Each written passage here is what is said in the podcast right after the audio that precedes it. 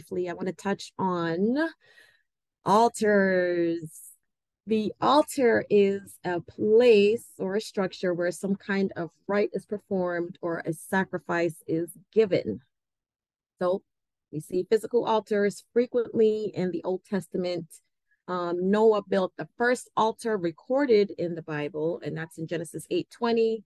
After he and his family came out of the ark, you know, he sacrificed some of the birds that had been with them, you know, as a thank offering to God for carrying through such a perilous time, never before seen in humankind in history. And they eight were still alive and well and gonna now repopulate the earth. So you know, he built an altar and he sacrificed. Um, later down in history, we also see three of the forefathers and the patriarchs of the faith, the famous trio, Abraham, Isaac, Jacob, also built altars in their respective times and respective places, um, always as some kind of a sacrifice to the Lord. Moses built altars as well. And it's in that wilderness time that even, you know, the mobile tabernacle was established uh, with its own altars that also had to be, you know, part of the worship experience. And there's a whole list of the types of offerings and sacrifices that God instituted for the children of Israel during that time grain offerings, drink offerings, and of course, animal offerings, sacrifices. So, altars are places of sacrifice and death. Either something has to die and or something has to be given up that costs something. And you know how when a person, you know, gives something or gives up something, but it's easily replaced, or they don't feel the pinch of it, or they don't have a care or give it a second thought. Perhaps it wasn't really a sacrifice. And even David kind of, you know, showed that when he wanted to buy um, a specific threshing floor and you know the person who he approached about it said you know king david i'm just i'm just going to give it to you and he's like no i need for it to cost me something it's got to be a sacrifice involved so a true sacrifice it costs something. And it's often to your own detriment. So the definition of sacrifice or one of them is to surrender or give up or permit injury or disadvantage to for the sake of something else. Now, let's think about the typical Christian experience where a person gets saved and they give their heart to the Lord in a church. And I know this may not be everyone's, you know, story about how or where they got saved. You could have been at some youth camp or just sitting in somebody's home and, you know, maybe there wasn't a physical altar, but just come with me. So, how does it happen? Very often, the altar call is made at maybe at the end of the service, maybe at the top of the service, wherever it falls and the person responds and they walk down to said altar. So, what is happening in that moment? The old them goes to die. Remember, the altar is a place of sacrifice and death, and the new creature is born in Christ. Old things are passed away. I'm born again, all that. They are surrendering their old life and way of thinking and living and now doing it God's way. Yay. Yes and amen. And now, wives, think about another altar experience that most, if not all of us, went through at some point our wedding day. And again, I know maybe not all of us had a ceremony in a church. Maybe it was in a courthouse or was in a park or on some beach somewhere where they may not have been an actual physical altar, but again, just just track with me. And before I go any further, I'm going to give you three seconds just to think where it might be going with this example of the altar in this situation. Just, just think about what I've said so far. Um, you see where I'm going? I'm going to say it in advance. Ouch. When you walked down that aisle and met your spouse at the altar, you went to die. Let that sink in just for two seconds. You, as you were up to that point before becoming somebody's wife, went to die. You went to an altar and you went to die. So, you know, there's, there's that saying, there's even a book that says men are from Mars and women are from Venus. Not anymore. In the sense that when his Mars and your Venus came together and the two shall become one flesh and all that, that happens together, worlds are colliding. Sorry, that's a line from Seinfeld, and I love that show. Um, the, but the worlds have collided into one and they fuse together, and it's no longer Mars and Venus, it's now Vars or Venus. Take your pick. And if you want to make it more real and personable to you, try to mash up your name with your spouse's name. And that that's who you are now. The two became one. So now the question is, did you actually die? Did you die? Did your ego die? Did you surrender your pride? Did you sacrifice the right to do that clap back? Did you give up the desire to always have the sarcastic comment instead of swallowing it? There's a reason I said ouch for all of us. so as I think I've mentioned it before, my my my true worshipers uh, class, the teacher that teaches it, she frequently peppers the things that she's talking to us about with, "Are you dead yet? Are you dead yet? Are you dead yet?" So this morning, as I said, I'm going to be real quick. So I'm just wrapping this up. Um, it's really more of a food for thought and just some introspection, always because it's something that I'm myself dealing.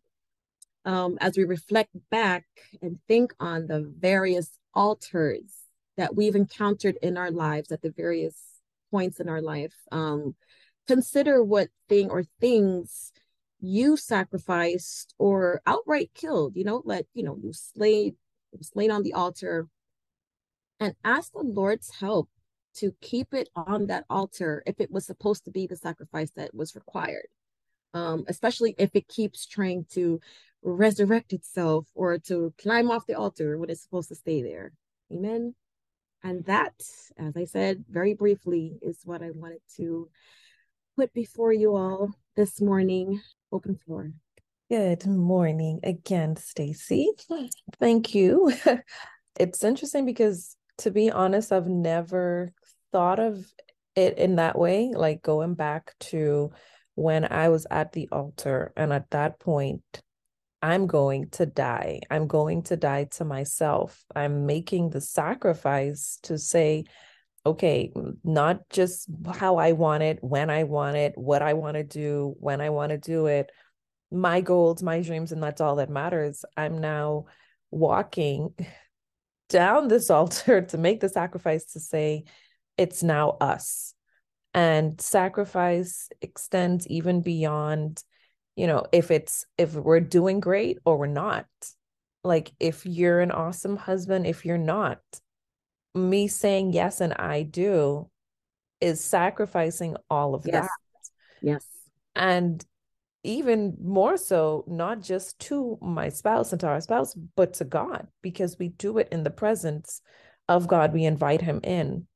And so it's a covenant we're really making to God that I am going to spend, you know, spend my life with this person um, and do everything that I can, sacrifice. Yeah, sacrifice. And to that, I'll add again, getting back to the actual wedding experience. You know, everybody, a lot of times, within and without the church you know a lot of people have this built up to the wedding day or you know the I do and we made it and even you know that kind of disney mentality where and they lived happily ever after.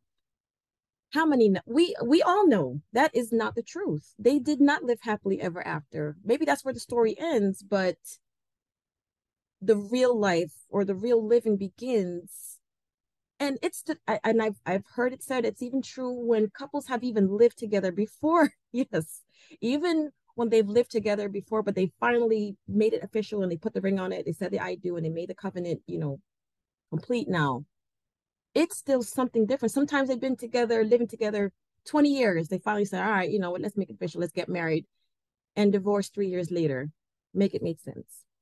Because that coming together, that fusion, that you're saying yes and I do to things that you don't even know yet. Because it hasn't happened. You're coming together you're beginning this new life. And so, and that's the same even when we come to God, we're saying yes to things that we don't even know are coming yet. But it is that sacrifice, it is that dying to self, it is that altar that we've come to willingly and we have gone to die.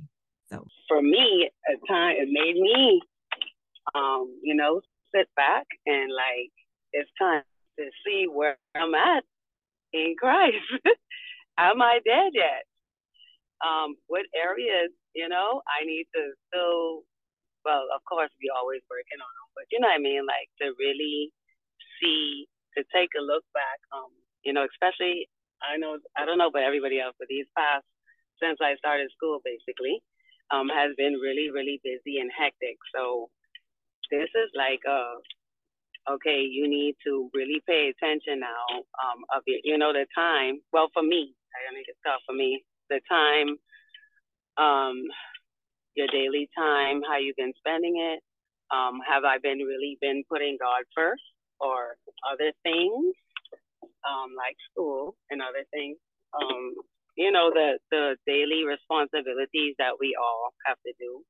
Um, it's just been like it's causing me to really reflect.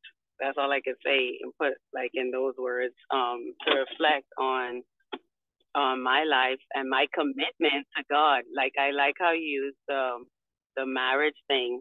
Um, and it's the same way we could look at it in our relationship with God. It's causing me to really reflect to see where I am, not just personally, but also with my relationship with God too. So that's that's what I got out of that. Um, so thank you, Stacy. Amen. And yes, again, that Loki, that it's it's always something that whenever I come and present to you, lovely ladies, my fellow sisters, it is. I hope that sometimes there is some of that self introspection and just like a heart check or whatever you want to call it, because that's what it does for me. And if I think it's worthy enough to share with you all, then I will, and I did. So I'm I'm glad, Tanya, that you you know you said you got something from it, and it's making you, you know, kind of consider and really think, take time, you know, meditate even if you need to on where you are with your relationship with the Lord, and are there things that you know you said in the past, you verbalized, you know, God, I'm gonna, I'll give this up, I I surrender, you know, I'll I'll I offer it up to you. I'm placing it on this altar. I'm sacrificing it in your mind, in your heart, wherever, however you did it, whatever was said. But, you know, have there been times that that thing or whatever it is has tried to come roaring back to life? You know, when the priests used to have to do the sacrifices in ancient Israel, I think they had like a like a hook or something to kind of because